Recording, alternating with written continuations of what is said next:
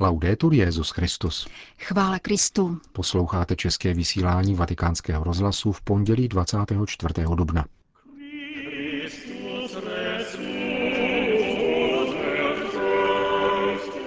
Duch svatý dává svobodu a smělost hlásat Krista, kázal papež František při raním šiv kapli domu svaté Marty.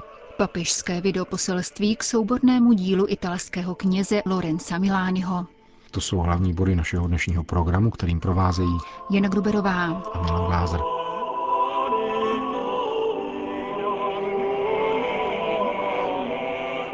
Zprávy vatikánského rozhlasu.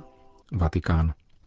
Nikdy nezapomenout, že naše víra je konkrétní a odmítá kompromisy a idealizace, kázal dnes papež František při raním v kapli domu svaté Marty po velikonoční přestávce za účasti rady devíti kardinálů, kteří přijeli do Vatikánu na třídenní společné zasedání se svatým otcem.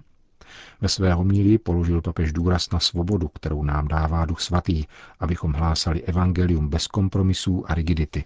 Petrův nástupce komentoval setkání Ježíše s Nikodémem a svědectví, které vydali Petr a Jan po svém propuštění z vězení, kam je dala velerada, protože uzdravili chromého v Kristově jménu.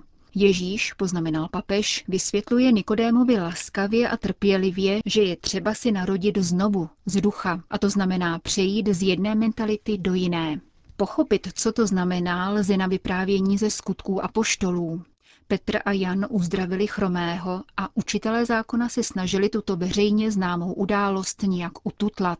Při výslechu odpovídali apoštolové jednoduše a když jim bylo vyhrožováno, aby přestali hlásat Ježíšovo jméno, Petr odvětil. Je přece nemožné, abychom nemluvili o tom, co jsme viděli a slyšeli. Budeme mluvit dál.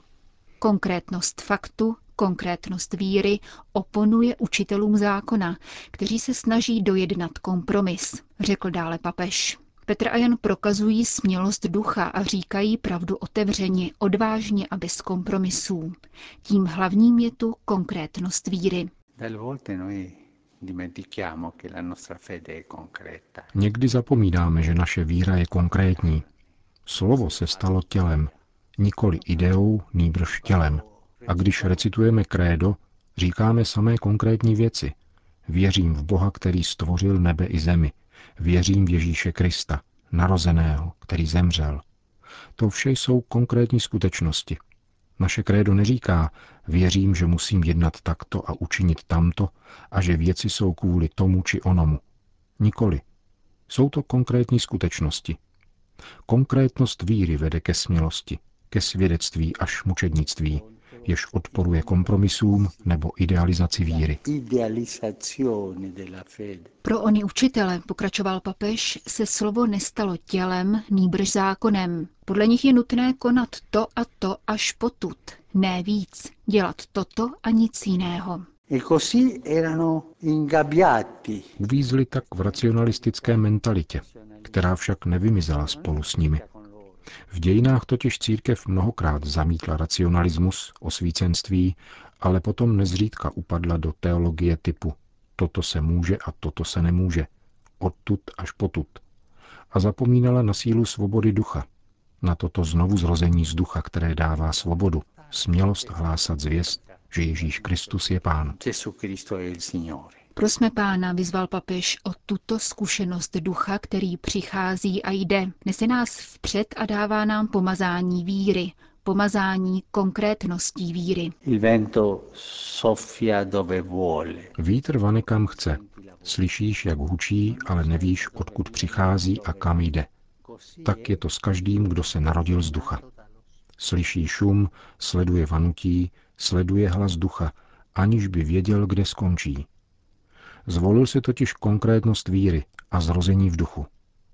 Pán ať nám všem daruje tohoto velikonočního ducha, abychom šli po cestách ducha bez kompromisů, bez rigidity a ve svobodě hlásali Ježíše Krista tak, jak přišel, tedy v těle. Končil papež František raní kázání v kapli domu svaté Marty. Itálie. Levičák, revolucionář, excentrik, buřič a odbojník.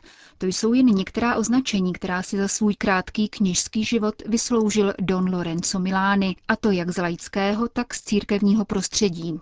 Pocházel z majetné a kultivované florenské rodiny.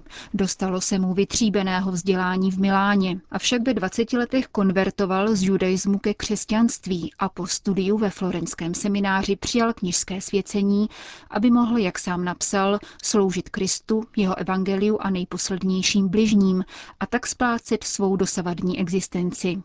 Činil to někdy natolik drasticky, že se nutně střetával se svým okolím, nikoli však ve jménu jakési modernizace církve, protože jsou dobře známy jeho četné výroky o věrnosti celibátu, hierarchii a svátostem. Milányho souborné dílo, dva svazky o třech tisících stranách, bylo v neděli večer představeno na milánském knižním veletrhu.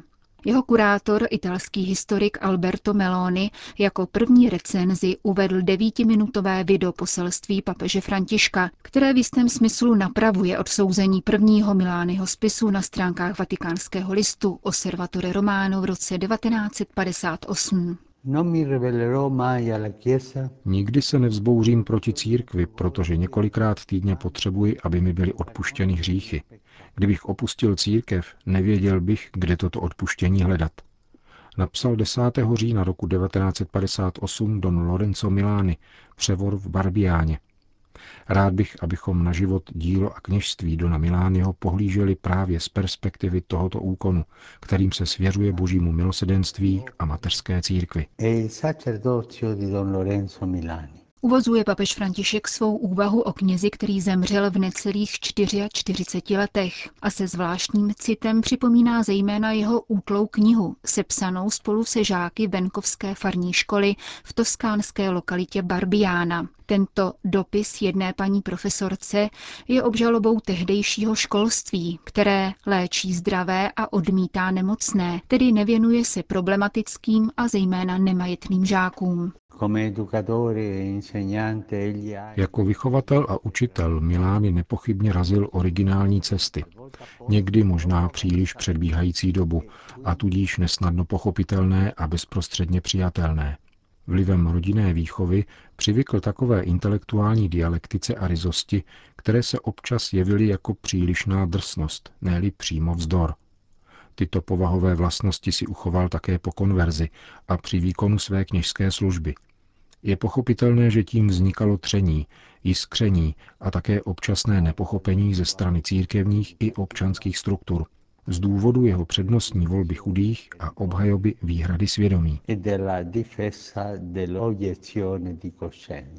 Je dobré podotknout, že v poselství zmíněná antiklerikální a nevěřící Milányho rodina svého syna po konverzi nezatratila. Zejména jeho matka Alice Vajsová jej hmotně i morálně podporovala a pečovala o něj při těžké nemoci.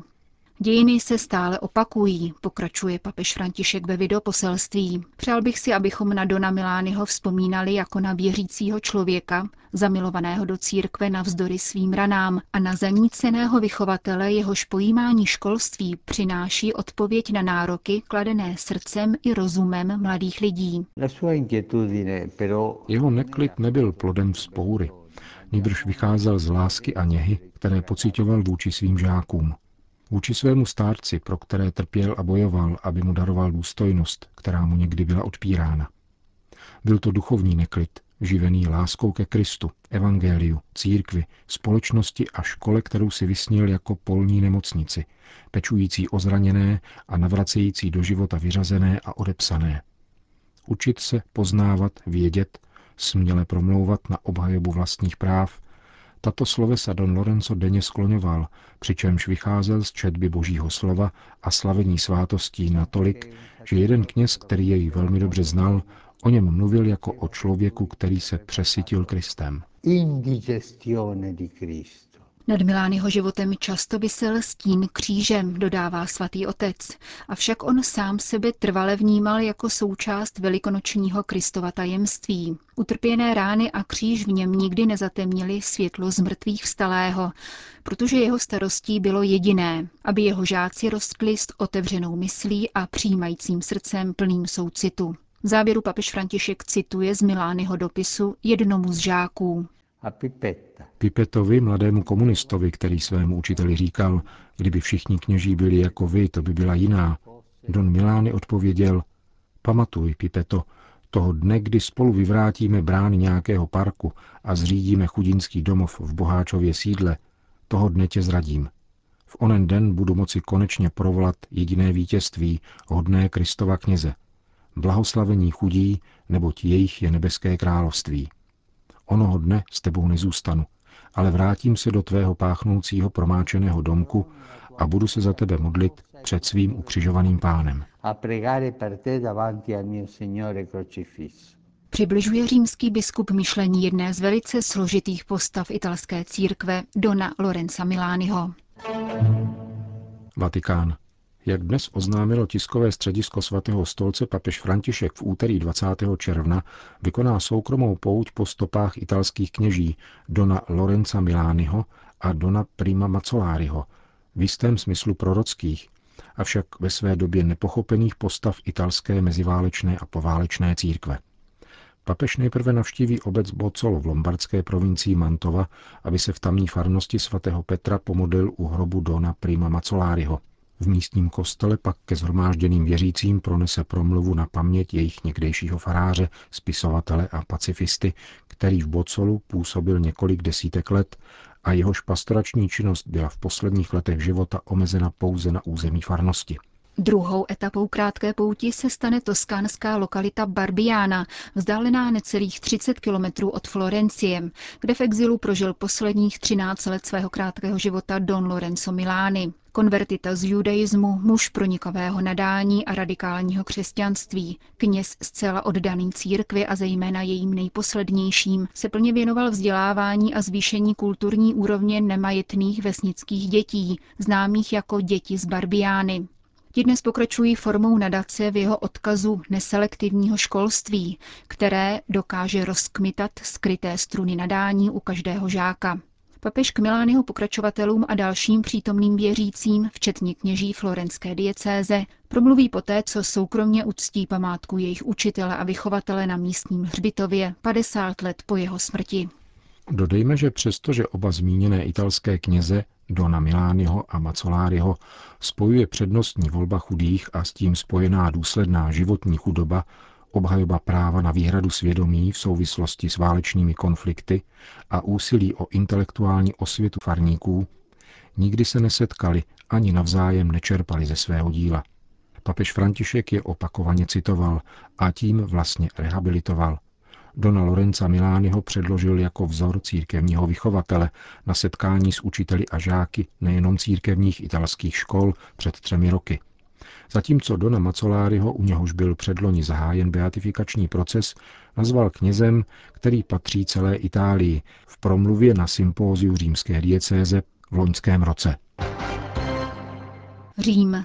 V neděli ve věku 80 let zemřel na římské klinice Pia 11. kardinál Attilio Nikora, papežský legát pro baziliky svatého Františka a Pany Marie Andělské v Asízi. Petrův nástupce v soustrastném telegramu o zesnulém píše, že po sobě zanechal dobrou památku, plnou uznání a úcty za cené služby, které s jedinečnou kompetencí prokazoval církvi a občanské společnosti zejména na poli práva při revizi lateránských smluv a při aktualizaci systému ekonomické podpory katolické církve a kléru, jakož i svatému stolci, když pevně a prozíravě zastával úřad předsedy zprávy majetku poštolského stolce a později finančního dozorčího úřadu. Papež František svěřuje duši zesnulého přímluvě Matky Boží a svatého Jana Pavla II., který jej jmenoval biskupem Verony a také kardinálem. Zesnulý italský kardinál se narodil ve Varéze 16. března roku 1937. Byl tvůrcem systému financování církve v Itálii, kde každý občan může svobodně připsat část své daně z příjmu nebo ze mzdy církvy či náboženské společnosti registrované státem, anebo přenechat státu na sociální účely. Jako první předseda kontrolního úřadu vatikánských financí zahájil jednání s mezinárodními institucemi o zavedení mezinárodních kontrolních mechanismů. Končíme české vysílání vatikánského rozhlasu. Chvála Kristu. Laudetur Jezus Christus.